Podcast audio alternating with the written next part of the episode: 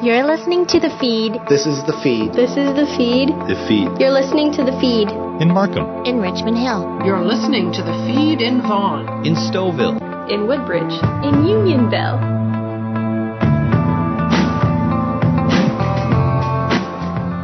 You're listening to 1059 The Region. I'm Ann Romer. This is The Feed. We are York Region's only news magazine show dedicated to the issues, the events, and stories that matter to all of us who live and work here. On the show, we are gearing up for the holidays, yes, already, with a story about how Canadians want to purchase gifts this year that have a positive and lasting impact. Also on the show, Black Friday is next week, how to shop for the best deals right here at home. But we begin with a reminder this holiday season, don't drink and drive. Well, joining me on the feed is York Regional Deputy Police Chief Jim MacSween. Thank you for taking the time. And speaking of time, it is that time of the year, your enhanced festive season ride campaign launching. Tell us what is new and informative this year. So what's new for this year, uh, we're reinforcing our ride uh, program with our Safe Roads Your Call campaign. And what that is, is uh, we're um, asking our community members, our residents, to, uh, as they have been doing, uh, calling 911 when they suspect they are observing an impaired driver on our roads within the region. And Jim, what is it that would be a telltale sign that someone might be driving impaired? Yeah, so if you're following someone uh, on the roadway, uh, some telltale signs would be swerving within the lanes uh, that they're driving, um, and uh, excessive slow speeding in some cases can be an, a, a sign of impairment, and excessive speed. So anything that looks out of the ordinary where the vehicle uh, is not being operated in a proper manner. Uh, that should be a telltale sign that something's up, and in some cases, unfortunately, that something happens to be the operator is operating the vehicle uh, under the impairment of either drugs or alcohol. And we want, of course, those reporting this to uh, do it safely. What are the bits of information that they have to give to you quickly and immediately? Well, immediately what we would want to know is first and foremost their location, uh, the description of the vehicle they're following, uh, any description they could provide um, of the driver, but mo- in, in, most cases it's difficult because they're usually following from behind. And um, most importantly for us would be if you can obtain a license plate and provide that information to our communicators, that would be very helpful. Uh, that information allows us to uh, anticipate where that person may likely be going and uh, to take whatever necessary steps we need to to uh, stop that driving behavior as quick as possible. Jim, you've been an officer for three decades. Tell me what it's like for you personally to arrive on scene when there has been an accident, an, a situation that has been uh, likely prompted by impaired driving.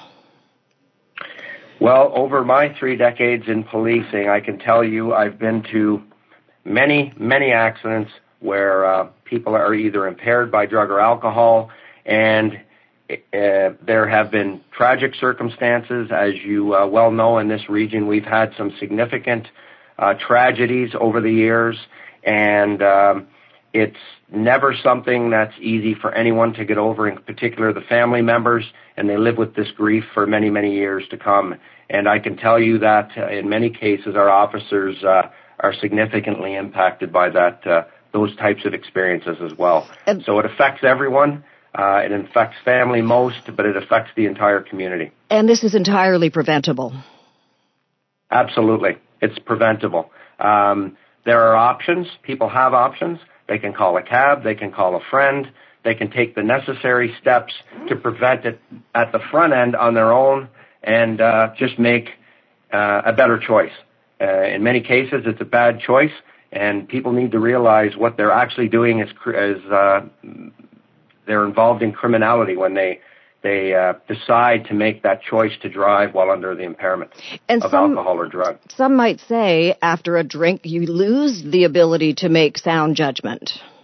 Yes, that's why it's important that the, uh, before you're going drinking to take uh, the necessary steps and make better choices as to how you're going to get home. before you even uh, engage in your first drink.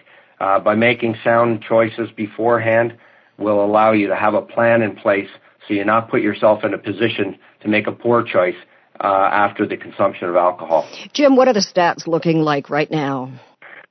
Well, in terms of uh, impairment, laid we've laid more than 1,500 impaired related charges this year, uh, and unfortunately, that's up about 100 additional from the year prior and about 125 additional from the year before that.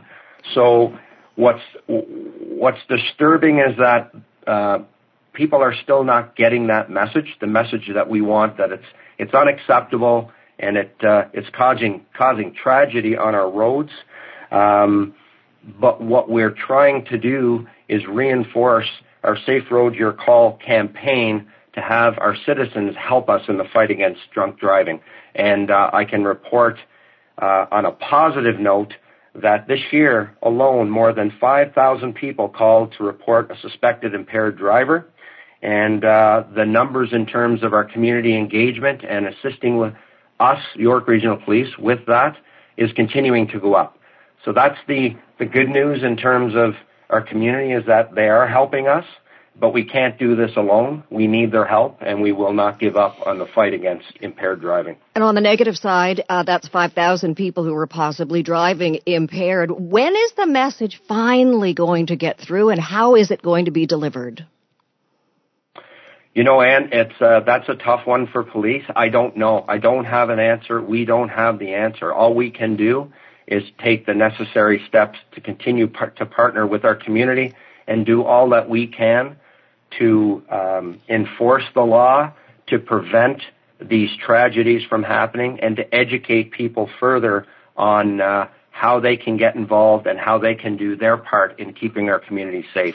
You know, every single day someone comes of age, of a drinking and voting age, and they have their license. So there are new drivers and new possibilities of, of impaired driving uh, out there every single day. How do you reach out to the new driver, to the young driver?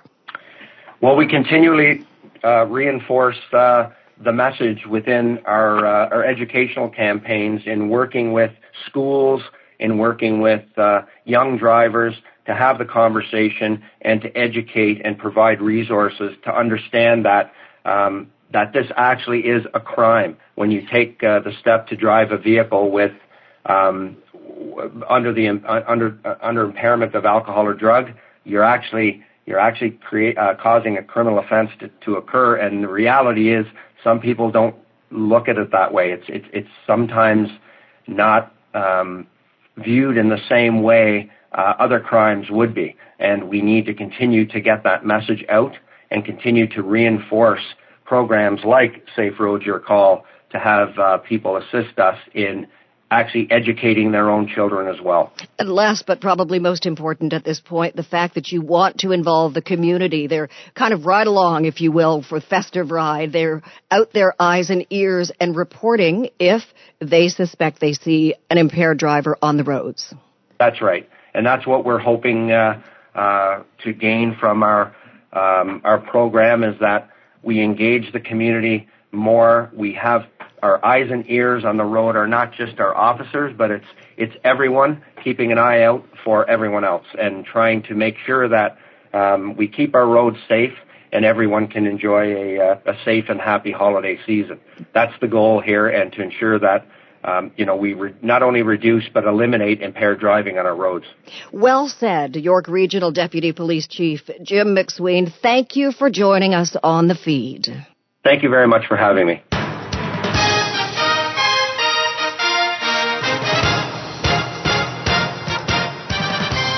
We continue our focus on the Festive Ride program. Afua Ba takes it from here. The MADD campaign is underway, and joining me to chat today is someone who's been involved with this campaign for a number of years now. Kathy Mitchell, she is the treasurer of MADD York Region.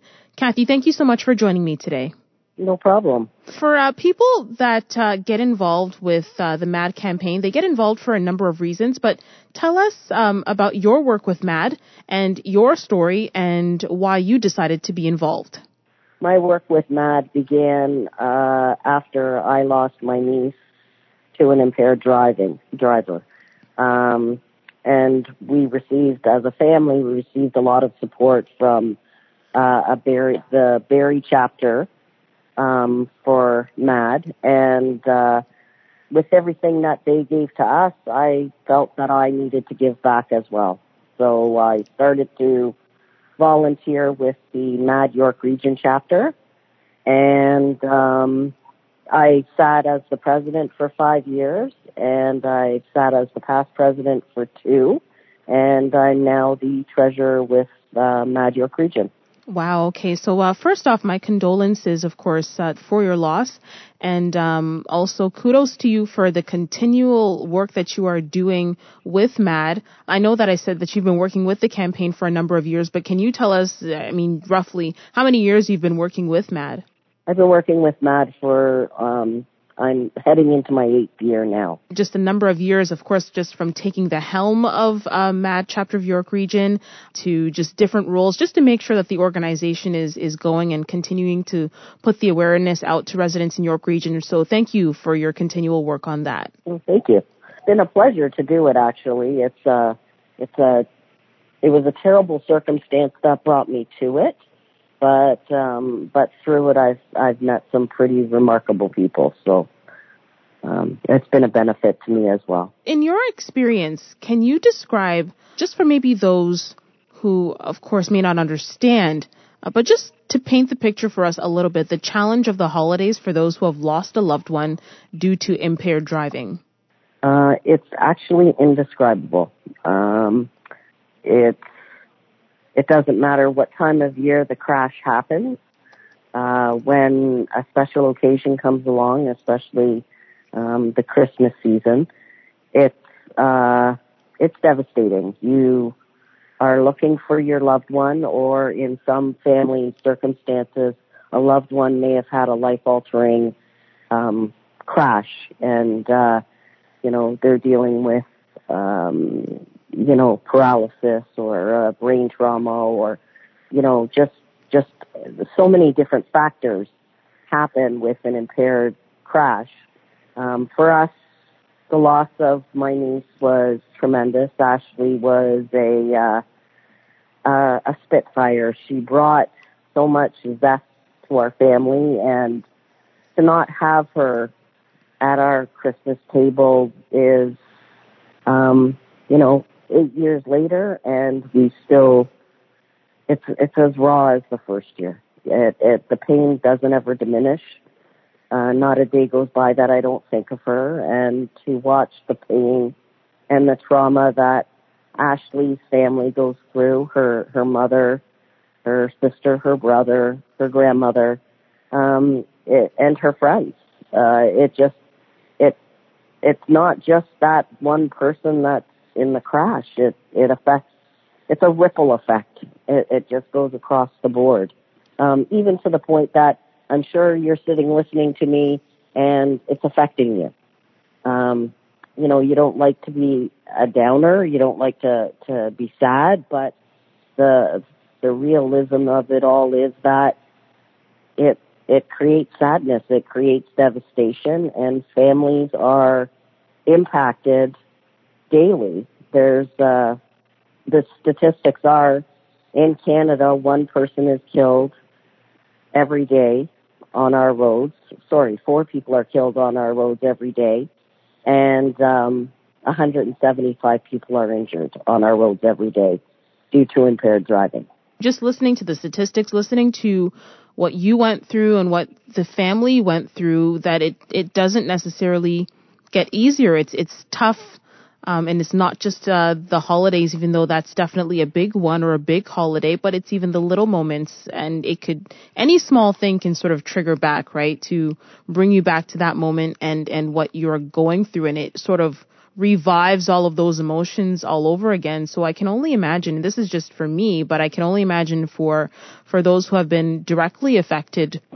Yeah, it's, uh, there's, there's no way to explain it. Um, every person is affected differently, obviously, um, but the end result is the same. Is the same. There's devastation, and um, and the grief is uh, it, it's immense and it, it just never really seems to ever go away.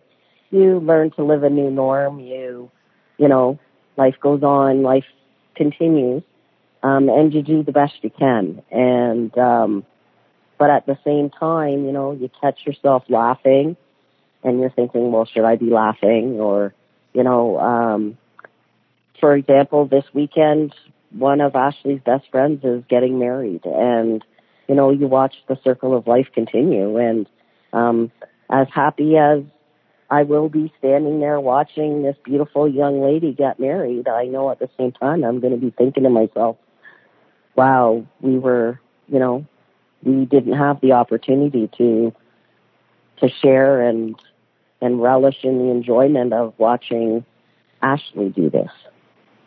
And so, with the amount of devastation that goes around with with the act of impaired driving, why do you think so many still refuse to get the message as to how much it can affect so many people?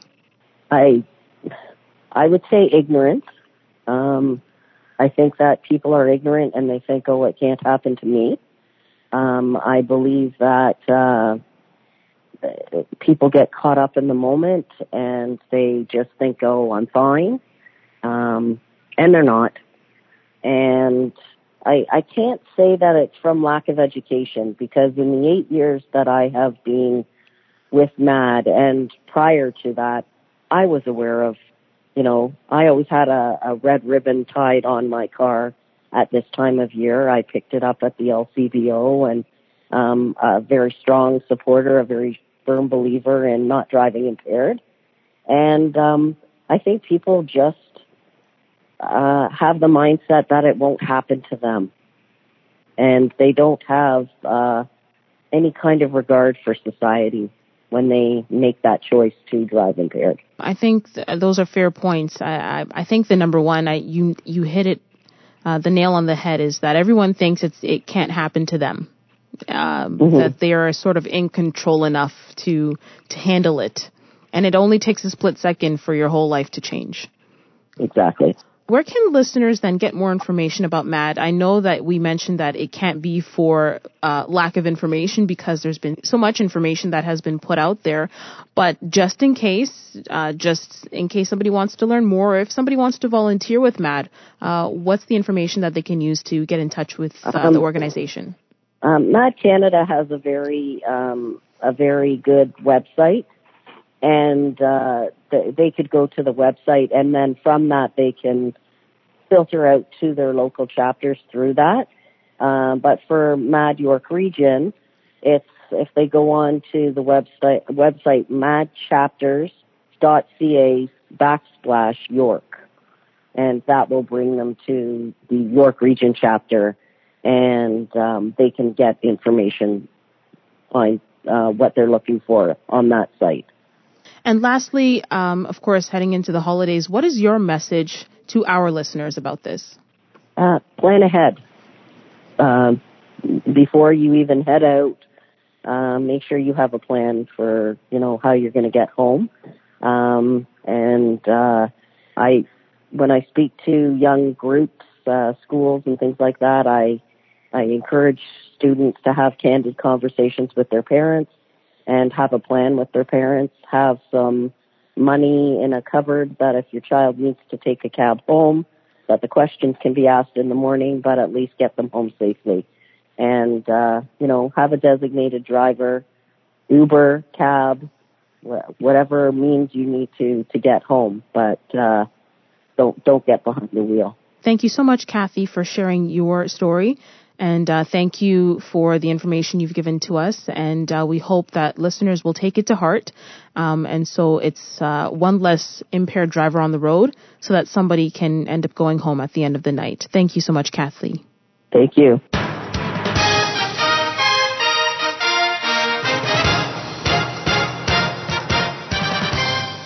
You're listening to the feed on 1059 The Region. I'm Ann Romer. The official start to winter is less than a month away, but the temperature has already begun to drop. The issue of homelessness is becoming even more urgent. Netta Sachar with how the Out of the Cold program is trying to help. Joining me today to speak about homelessness in York Region is Rahana Sumar, Executive Director of Mosaic Interfaith. She is the founder of the Out of the Cold program, an initiative that works with local organizations across York Region to provide shelter and food to the homeless. Welcome to the show, Rahana. Hi, Netta. Thank you for having me on the show. So, can you tell us when Out of the Cold started? 21 years ago, there was only a, a handful of communities that were operating the shelters, and they weren't structured. They were kind of independently run um, without any funding. So Mosaic Interfaith Out of the Cold, which is now the charity that organizes them, that was set up 14 years ago to um, to kind of structure the program and uh, grow the program and um, you know get more communities involved. So Mosaic has been there for 14 years. Amazing. And were you there yourself when it started? I was a volunteer 21 years ago um, with one of the communities, and I was pretty much just helping out with clothing and things like that. But then when the call came out to uh, to hire a consultant to develop the program, I applied for that uh, and uh, got the job 14 years ago. And since then, I've been working on the development portion. So, what does Out of the Cold involve? Can you paint a picture for our listeners? Yeah, so Out of the Cold is a coalition of interfaith communities. Um, Mosaic is the charity. We are not religious based, but we partner with uh, interfaith communities. So every night of the week, beginning from November until the end of March, there is shelter available at one interfaith community. So you'll have a church one night, a mosque another night, a synagogue another night, uh, and homeless people will go to that particular facility. We have about 45 beds available every night. Um, we serve three meals, so uh, a dinner, a breakfast, and we give everyone a lunch to take with them. And then we have a whole bunch of support services on site, so shower facilities. We have a wonderful medical program uh, with doctors and nurses. We have a clothing bank. We have transportation assistance. We have um, social service kind of referrals and housing referrals. So a whole host of support services at the programs as well. We've got 13 host communities right now and an additional 50 to 60 that participate uh, just by providing volunteers and things like that. 50 to 60, that's incredible. How have you been able to see the impact of Out of the Cold in the community?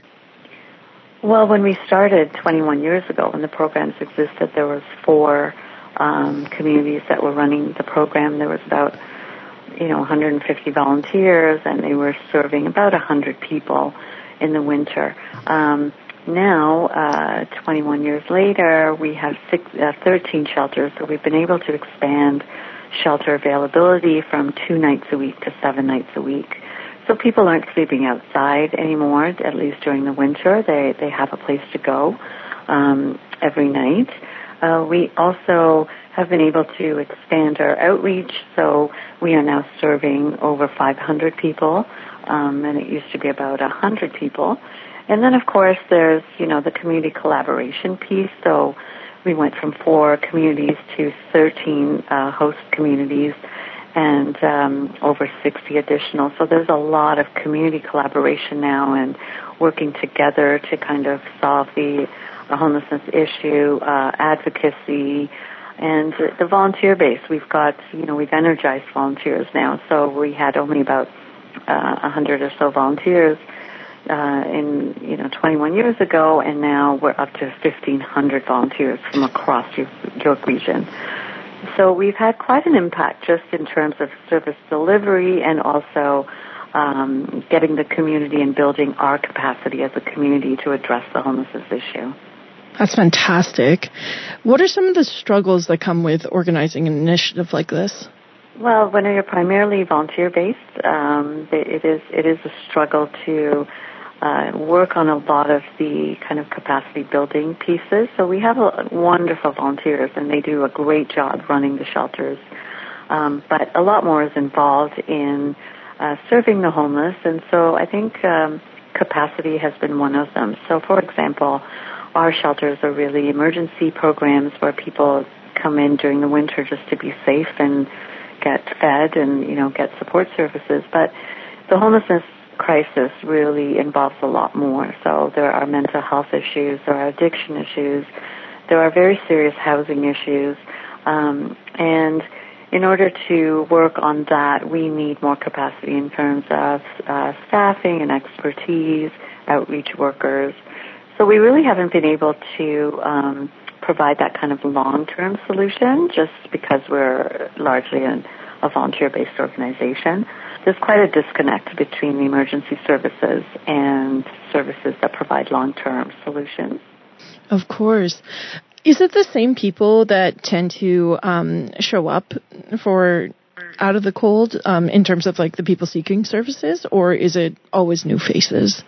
Well, it's uh, primarily the same. It's about 80% of the same people that we'll see every day. Uh, there are new faces that will come in, and we found actually in the in the last few years, uh, you know, in the last five or so years, we've we've been seeing more new faces, so that's not really a good sign. Um, but generally, people uh, we see the same people, not just in the one winter season. We've seen people over the last ten years that are just kind of um, cannot just get off the street and I think a lot of that has to do with the uh, a housing issue because the wait list for uh, subsidized housing is approximately 10 years. So there's kind of um, a connection there between how long people are out on the streets before they can get housing. You mentioned that there's a disconnect between short-term services and long-term services. How do you hope to see Out of the Cold continue to grow and evolve as the need becomes more urgent in the community? Well, I think um, we're on pretty good ground when it comes to the community collaboration and providing emergency shelters. So that was our first stage over the last, um, you know, 15 years. That was our plan. Was, but now our our second phase is is to kind of strengthen the um, long-term solution piece. So. Um, there's various ways that that can be done, and you know, it's just building stronger bridges with other service providers. You know, all the charities are busy and are uh, underfunded, so it's been very difficult for everyone to connect. But uh, I really would like to see that as the next phase is bringing in outreach workers or some sort of partnerships with other agencies. Um, and then our dream has also been to open a daytime facility somewhere in the south of the region we are the only shelter provider for homeless people in the south of the region, and um, there are absolutely no services outside of the winter season. So a lot of people that come to our program are leaving and then have nowhere to go until 4:30, and of course it's still cold at that time. So there really is a need for a daytime drop-in facility, um, and that would incorporate not just providing the beds, but we could expand our services to having computers and laundry facilities and um, you know housing workers and legal aid and all sorts of things. So that's really our dream. I freeze walking 10 steps from my house to the car, so I can't imagine what it's like to have to spend a full day outside in the cold, um, waiting for the shelters to open up. How can people support out of the cold or get involved with you all? Well, there's many different ways. So obviously, the first one is to support financially. Um, we also accept in-kind donations. We don't really need a lot of clothing and things like that. It's amazing how much clo- um, used clothing is out there. So we, we ask for specific items. Um, gift cards, like uh, Tim Hortons cards, uh, you know, coffee cards, are really helpful because people use them in the daytime when they have no place to go. So we go through those a lot. Um, and we ask for things like uh, boots, uh, winter boots, and um, underwear and long johns, but those all have to be new. So there are in-kind donations, and people can call us uh, to get more information on that. And then we also started a really exciting fundraiser last year. Um, it's called Coldest Night of the Year, Richmond Hill, and it's a national walkathon that happens every February and this year it'll be on Saturday, February 22nd. And uh, we we started that in order to kind of help us fund some pieces of the um, our services that aren't funded at the moment. So that would primarily be our transportation piece. Um, and it's a great fundraiser. So people come out in February and they walk, they brave the cold and they walk outside Uh, it's either a 2K, 5K, or 10K walk. And then we have food and entertainment. And last year's event was highly successful. We had people from various communities and just people that had never been to the program join us. And our goal was to raise 25,000 and we raised uh, 45,000. Um, this year our goal is to raise 40,000 and I'm hoping we can meet that. So it's a great event and you can get involved in many ways. You can either sign up to, you know, walk or have a team or you can sign up to volunteer or you can just donate to um, one of the teams. So Mosaic has a team called Mosaic Family and a lot of our clients will be walking uh, for that team. I hope so too. I think that you've all already proven yourselves to be an incredible resource to the community, and the success of your first fundraiser is a testament to how York Region is acknowledging that. Thank you so much for joining us, Rahana. Thank you so much, Heather, for having me on the show. It's uh, very helpful to the cause. If you want to learn more about Mosaic Interfaith and Out of the Cold, head over to their website, miotc.ca,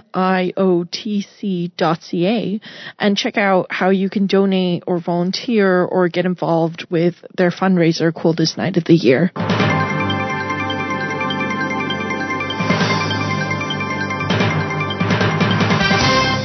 This is the feed on 1059 The Region. I'm Ann Romer. Thank you for being with us this weekend.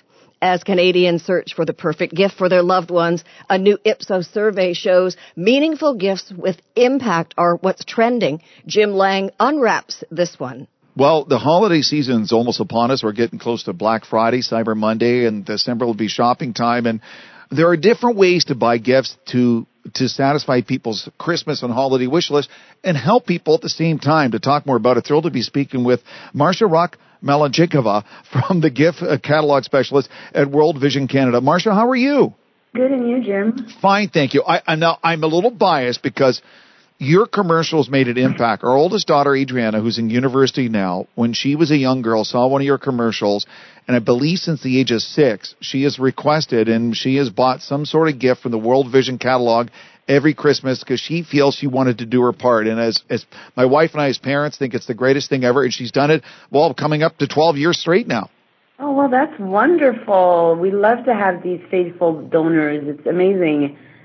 Yeah, it's great I, that she started at such a young year too. Yeah, and it's funny. I've heard that from other people too. Um, that there's something about those World Vision, uh, the campaign, and realizing, well, just a little bit. I get money from an uncle or an aunt or parent. Why don't I use some of that to help World Vision? You you know you're buying them a chicken or some egg or whatever it is or seeds, and you're helping people, and it's it's part of the holiday giving thing. Definitely. And with the World Vision gift catalog, we have over 90 gift ideas and some starting as low as $10. And these really have an impact on children's lives and their families and their communities. And so for children that want to contribute, we have gifts for every budget.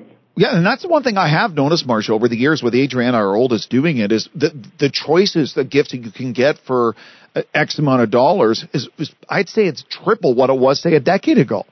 Definitely. I mean, we have this year one of our new offers is girl hygiene kits. It's as low as $25 and not having access to feminine products can be a real block for girls and their educations. And with this particular gift, they get to have um, the opportunity to go to school, get better jobs, and have a brighter future. You know, Marsha, the one thing I find fascinating, but I guess I shouldn't be as a Canadian, that uh, close to 70% of Canadians like to receive a gift that they know is helping someone else in the holidays. So yes, 95% of Canadians, that's an astounding number because it's almost all Canadians want to give more meaningful gifts that have lasting impact this season. Yeah, and I, I, I guess there's a lot of us. We we see the news and we look at social media and think, my goodness, we're so lucky to live in Canada and have everything that has to offer. Why don't we just do a little something? And you think ten dollars here, twenty dollars here. It really is a small drop in the bucket, but when you see from the World Vision catalog what kind of impact it makes in a third world country, you really do feel good about yourself. Definitely, and we have these gifts that every year have different. Every year we have different kind of gifts. Uh, for example, one of my personal favorite is tools for children with disabilities.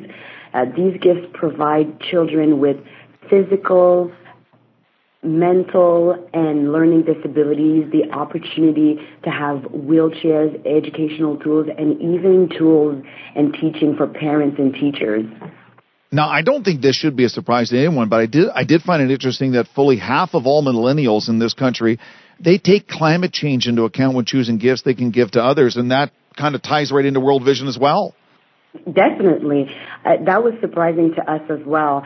And this year we have another new gift that is really an, in line with environmentally friendly and it's solar panels. They provide a clean source of energy for facilities and for irrigation systems. And like I was telling one of my colleagues, by going online, you get to buy a gift in somebody else's name. You can give an e-card and there's no wrapping, no paper, and that's another environmentally approach. Oh, that's fantastic. I never even thought about that. Now, from your work in World Vision and all the donations and the generosity from Canadians over the years, you must receive some amazing feedback from these countries that benefit from the generosity of Canadians. Uh, are there some that stand out, Marcia, to you that, that they realize, like, thank you so much for doing this? Definitely. We seen all kinds of different feedback. We have actually, one of the things that touches me the most is we have a sponsored child that actually works with us. So he used to be sponsored through the World Vision program and now he's actually working at World Vision. And so that's an amazing story of transformation and how we were able to impact his life in a different way. Well, I know for, from personal experience through Adriana, you can get chickens, you can get rabbits, you can get seeds, you can get uh, school supplies, hygiene supplies. You can do anything and everything. If you want to be generous, you can dig a water well for someone. Anything and everything's available at the World Vision catalog at the holiday time to give a gift that makes you feel good but helps others around the world. Uh, what's your social media and what's your website for people who want to get involved, Marcia? So our website is worldvision.ca slash gifts. Uh, we are on Facebook, on Instagram, and on um, Twitter. We post regularly our new offers. We have also arti- artisan gifts that are gifts that are made from people in the field. Therefore, they get remuneration from the gift itself then you get this gift and you can offer it to somebody else. And that I keep saying this is a gift that gives in three different ways. I like that. That's true, though. I, I, the way you put it, that's very true. Uh, worldvision.ca slash gifts. Go online. You can look at their virtual catalog, environmentally friendly. Uh, look at their wide variety of gifts that you can give to people around the world that could use the help in the holidays. As you say, from the low as ten dollars to whatever you want to spend, and you can really make a difference this holiday season. Marcia, uh, it's I'm you know I, I get emotional thinking about this with Adriana and how it's changed her life and how she started. And we, my wife and I, we don't mind. We brag about it that she's been doing it this long, and you guys are making a real impact with the youth in this country. And I thank you very much. Well, thank you very much for your time, and you should definitely brag about it. To have a young person think of others at such a young age is really um, moving for all of us, and we need to learn from them because they have a different approach to how we consume. You're not kidding, Marcia. A gift catalog specialist and a really good one at that with World Vision Catalog or World Vision Canada.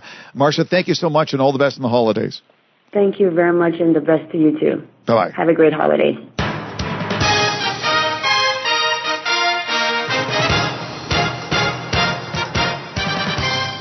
You're listening to the feed on 1059 The Region. I'm Ann Romer. Remember, if you missed any part of our show, head over to 1059theregion.com for a replay.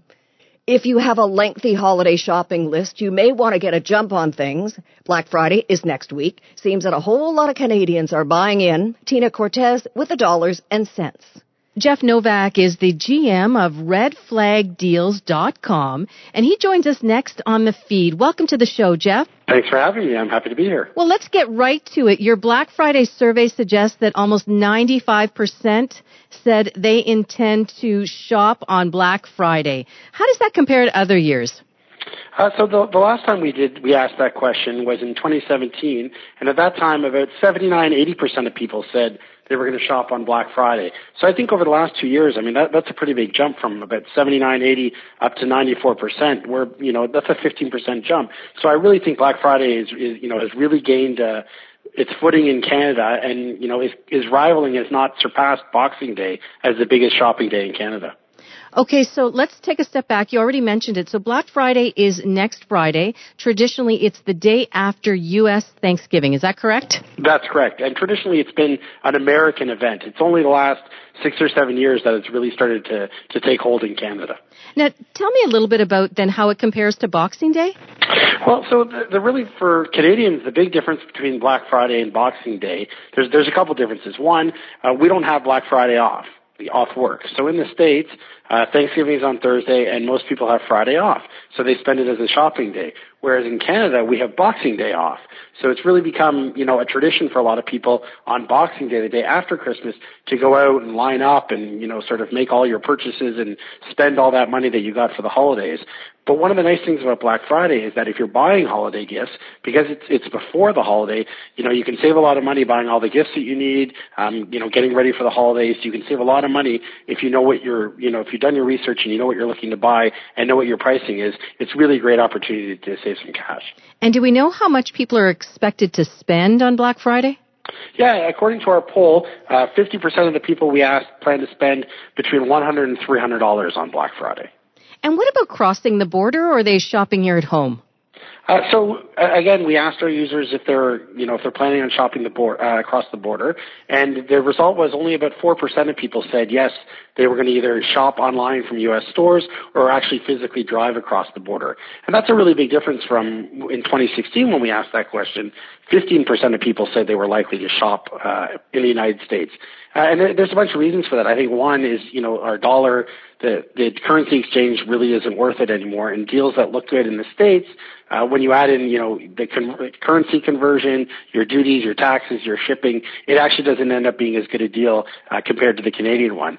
I also really think that Canadian retailers have stepped up to the plate and are, you know, are really putting out some good deals and lots of deals and, you know, getting flyers out and really trying to make Black Friday a shopping event in Canada. Is this the good time then to buy electronics or appliances or other specific gifts? Yeah, I, I, electronics especially, that's usually one of the biggest things we see go on sale on Black Friday. And uh, most of our users, when we asked, said they were planning on, you know, buying some electronics. But surprisingly enough, apparel, like clothing, was was number two on that list of things that people want to buy. So Black Friday is really an opportunity to buy anything you need. Again, if you've done your research, you know what you're looking for, and you know what the best price up to this point has been. You can tell if you're getting a good price on Black Friday, and that'll range from anything from you know electronics, clothing, um, you know home and garden products, uh, you know mattresses, computers, anything that you're looking for. Now, you mentioned that Black Friday in the States is a day off. Are Canadians planning to take a day off to do some Black Friday shopping? Uh, we asked that question as well, and uh, almost 85% of people said no, they were not planning on taking the day off. So it looks like you've got a small percentage of people that are going to try and you know take the day off and go out to the malls and the stores. But I think what you'll see in Canada is a lot of online shopping. People will be online uh, at work. Uh, don't tell their bosses that, but I'm sure they're going to end up shopping online while they're at work. And so you're you're suggesting then that more folks are going to do online shopping as opposed to going to brick and mortar stores. Is that right? Yeah, that's what it, it appears based on the, the numbers we saw in the, in the poll that we did. Uh, whereas uh, again, I said that um, only about uh, 15% of people are planning on taking the day off work and going shopping. So you will see a lot of online shopping, and then over the weekend, you know, Black Friday is really not just the day of Friday. There'll be really great pricing all over the weekend and into Monday, which is called Cyber Monday. So I think, you know, over the weekend people will get into the malls and the stores, uh, but very few people will be taking off work on Friday to get down to the mall. Now, you've seen some growth in terms of Black Friday shopping. Do you think it's going to continue to grow? Do you think it's going to become bigger than Boxing Day here? Yeah, uh, well, most of our users already think it, it's a better time to, to buy stuff. There, there are better deals on Black Friday than Boxing Day. Um, actually, about 60% of our users said they thought the pricing would be better on Black Friday versus Boxing Day, and that's compared to about 50% uh, that thought that a couple years ago when we asked them. So again, Black Friday is really growing in Canada, and I don't see why it would not continue to grow. Um, you know, everyone's looking for a deal. Everyone has to buy holiday presents, um, and they're looking for a way to save money. So before we wrap things up, Jeff, can you tell us a little bit about redflagdeals.com and the work that you do? Yeah, so I run redflagdeals.com. Uh, we're a shopping and deal discussion site. Uh, so we have lots of things and lots of ways to do research on the site. We're going to have all the Black Friday flyers. Uh, usually we end up having them before the actual stores post them. So it's a really great place to come to if you want to see all the different flyers. Uh, we have an editorial team that curates deals. So we'll go through the flyers, we'll go through, you know, all the different websites and shopping sites and find what we think are the best deals and we'll post those. And then we also have a really large forum where our users will post and say, you know, I was at this store and I saw a really great price on this, or, you know, I was going to buy this TV, but this TV is more features at a lower price. Um, it's really an opportunity to, to learn from your peers about, you know, where you can find the best price. Make sure you do your research, know what you're looking to buy and know what the the best price is. And then if you're going to be buying stuff online, I think it's really important to go online in advance of Black Friday, set up your account, um, you know, learn all the shipping options, learn what the return policies are, because when Black Friday hits, things will sell out very quickly, and the last thing you want to do is have something in your cart and you're trying to, you know, fiddle around with trying to get your shipping address in, uh, and then that product gets sold out. If our listeners want to contact you or find out more information about this survey, where can they go? Uh, best place would be www.redflagdeals.com. That's terrific. Thanks for joining us, Jeff. Thank you for having me.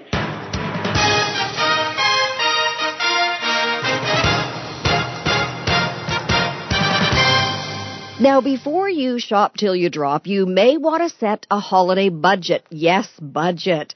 Joining me next on the feed is Garth Sharif to talk about holiday spending habits and even offer a few really good tips from the Chartered Professional Accountants of Canada. Welcome to the feed, Garth. Thank you, Ed, and uh, glad to be here. So let's talk about the annual holiday spending survey. What was uh, a standout in your mind in terms of how much money Canadians are willing to shell out this year? Well, it's interesting from the survey. There's a, actually a 10% drop in holiday spending from our last year's survey. But the big number that sticks out to me, which was similar to last year, which is similar to my affliction, is that only 42, per, oh, actually 42% of Canadians admit they don't have a holiday budget. So no budget. They go in and hope for the best in terms of their spending. And you know, a lot of Canadians are living paycheck to paycheck. This just has to exacerbate the situation if you don't have that dreaded word, a budget. Absolutely, and holiday stress is real, and that was another finding which might sound obvious, but almost half of Canadians say they have added stress during the holiday season. You could include me in that. and the stress of just how much money to spend and how much you have to, how many people you have to pay for and not having a budget, uh, just adds to the regular holiday stress, and uh, it's a problem. Garth, are, are Canadians uh, interested in the e-commerce boom or are they still thinking I'm going to go into a store and touch and feel and smell and make my decision? Well, it's, it's an interesting part of the survey. Canadians still rely on in-store shopping. In fact, 45% of those that we surveyed expect to spend more in-store time, while fewer than one in five Canadians uh, plan to spend their time online shopping. I guess there's still an appeal to being in a physical store and a physical space and just touching and feeling the goods that you're going to um, present as a as a gift to somebody. Let's talk about ways that you can uh, be in the festive holiday giving mood, but not spend a fortune. Or maybe a different tact is to make a difference with your your gift. Yeah, this was a wonderful part of the survey, and and I I like I love to see the stat that roughly 72% of those surveyed in our survey plan on making charitable donations. And that's, that's a great way to give back to the community, to a charitable cause. And also a good way to stay within budget and not necessarily have to get something tangible for somebody, but also do something good uh, within your mission, within a charity. Uh, so that was a pretty high number. So I think as Canadians, we should feel really good about that. Let me ask you a dollars and cents question, a financial question. If you do make a donation, as a gift, do you make the donation in the recipient's name and do you get a tax receipt for that?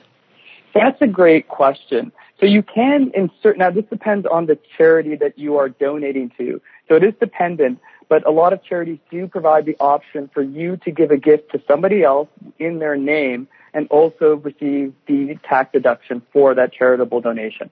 So what I would suggest is that you just look, if you're looking for also the tax benefit of the donation, just look into the charity to see what they uh, say they do with those. But most charities do offer that option. There are other ways of giving. That's the do-it-yourselfer, uh, the regifter, which you know those are uh, sometimes dangerous waters in which to tread or, or to paddle of the regifting, just in case right. you give the gift that they had given you two years ago. We've all been there. Mm-hmm. Been there, done that. so let's talk about yeah, first of all, do it yourself. Yeah, I mean, this ties back to the fact that Again, what we said 42% of Canadians admit they don't have a holiday budget. And for most of us, that means we will probably overspend. And that could cause some of us trouble, as you were saying before. A lot of people you know, struggle with their finances, especially debt, and overspending during the holidays can really exacerbate that. So thinking outside the box and thinking about different ways to provide gifts to friends and families. And we talked about one, which is charity, but just non-traditional gifts uh, we, for example, in our family, we we actually have stocking stuffers that my wife and I make. My wife is is Swedish, so we do some Swedish uh, baked goods that we add to their stocking stuffers. And there's a lot of value that people have in getting a gift that's made by somebody else that not only saves money, but also shows that you really care for them. And it's my two favorite C's, cheap and cheerful. Uh, I love that thing. Cheap and cheerful. you don't have to spend a lot of money and people are happy. That's the best way to go. Well, you feel as if you have received something made of, of more than just material. It, it's, you know, thought and heart and soul went into it too. So what the heck? So let's talk about some of the tips that uh, CPA Canada has put together to try and alleviate the holiday stress when it comes to buying gifts for other people or creating gifts for people. Yeah, that's great. We've talked about two of them. One is to reemphasize, a big one is to create a budget and stick to it. Uh, set a budget based on your financial situation and just see what that budget is and make sure you stay to it so you don't overspend. And the other one that we briefly touched on was thinking outside of the gift box, really thinking about different things you can maybe make or create that you don't have to spend money towards that can provide uh, a sign of love and, and uh, a gift during the holidays. They the also other, recommend oh, something like starting to save early. And one of the things that I have done as a as a bit of a miser, uh, try to save, uh, is to put loonies and toonies from my purse into a piggy bank. And I know that sounds so old fashioned, but I'll tell you, by the time that piggy bank is full, I've got a couple of hundred dollars. And that's the tip of the day because a big part of saving is to do something ahead of time. And so what you've done is just done something behavioral, taking physical coins that you might be used for other purposes and say, this is where I'm going to start to save. That's a great recommendation because if you don't do something, just think about saving, you might not actually save. So you want to have a separate bank account. You want to have, again, a separate physical account like you did, Ann. I think that's a great idea. Start saving early is a, is a fantastic tip. And from a personal perspective, Garth, what's your best tip when it comes to our listeners? You know, one of the best tips that I've found, and I've tried to do this, I've actually taken a lead from uh, a friend of mine. It's actually one of the tips that CPA Canada has, is to find those deals. If you really have a budget and you can see that you go are going to go over budget, and you can flex around with some of the dates as to when you purchase gifts, Black Friday deals Cyber Monday deals. Like only 36% of people plan that we survey plan to take advantage of Black Friday, and 28% of Canadians plan to shop on Cyber Monday. I think that number should be much higher because there are real deals to be had there. Now it might shift the conventional time at which you provide the gift or celebrate, but if you can do that, there's just a lot of savings to be had on those dates to buy the physical gifts uh, uh, on those days. Garth Sharif, someday let's you and I talk about bartering. it's been such a oh, such a pleasure to have you on the feed with us. Thank you for great information, very much appreciated, and happy holidays. Thanks a lot, and thanks for having me. And that's our show for this week. If you missed any part of the feed or have a story idea or a community event to share, head to our website, 1059theregion.com. I'm Ann Romer. Thank you for listening.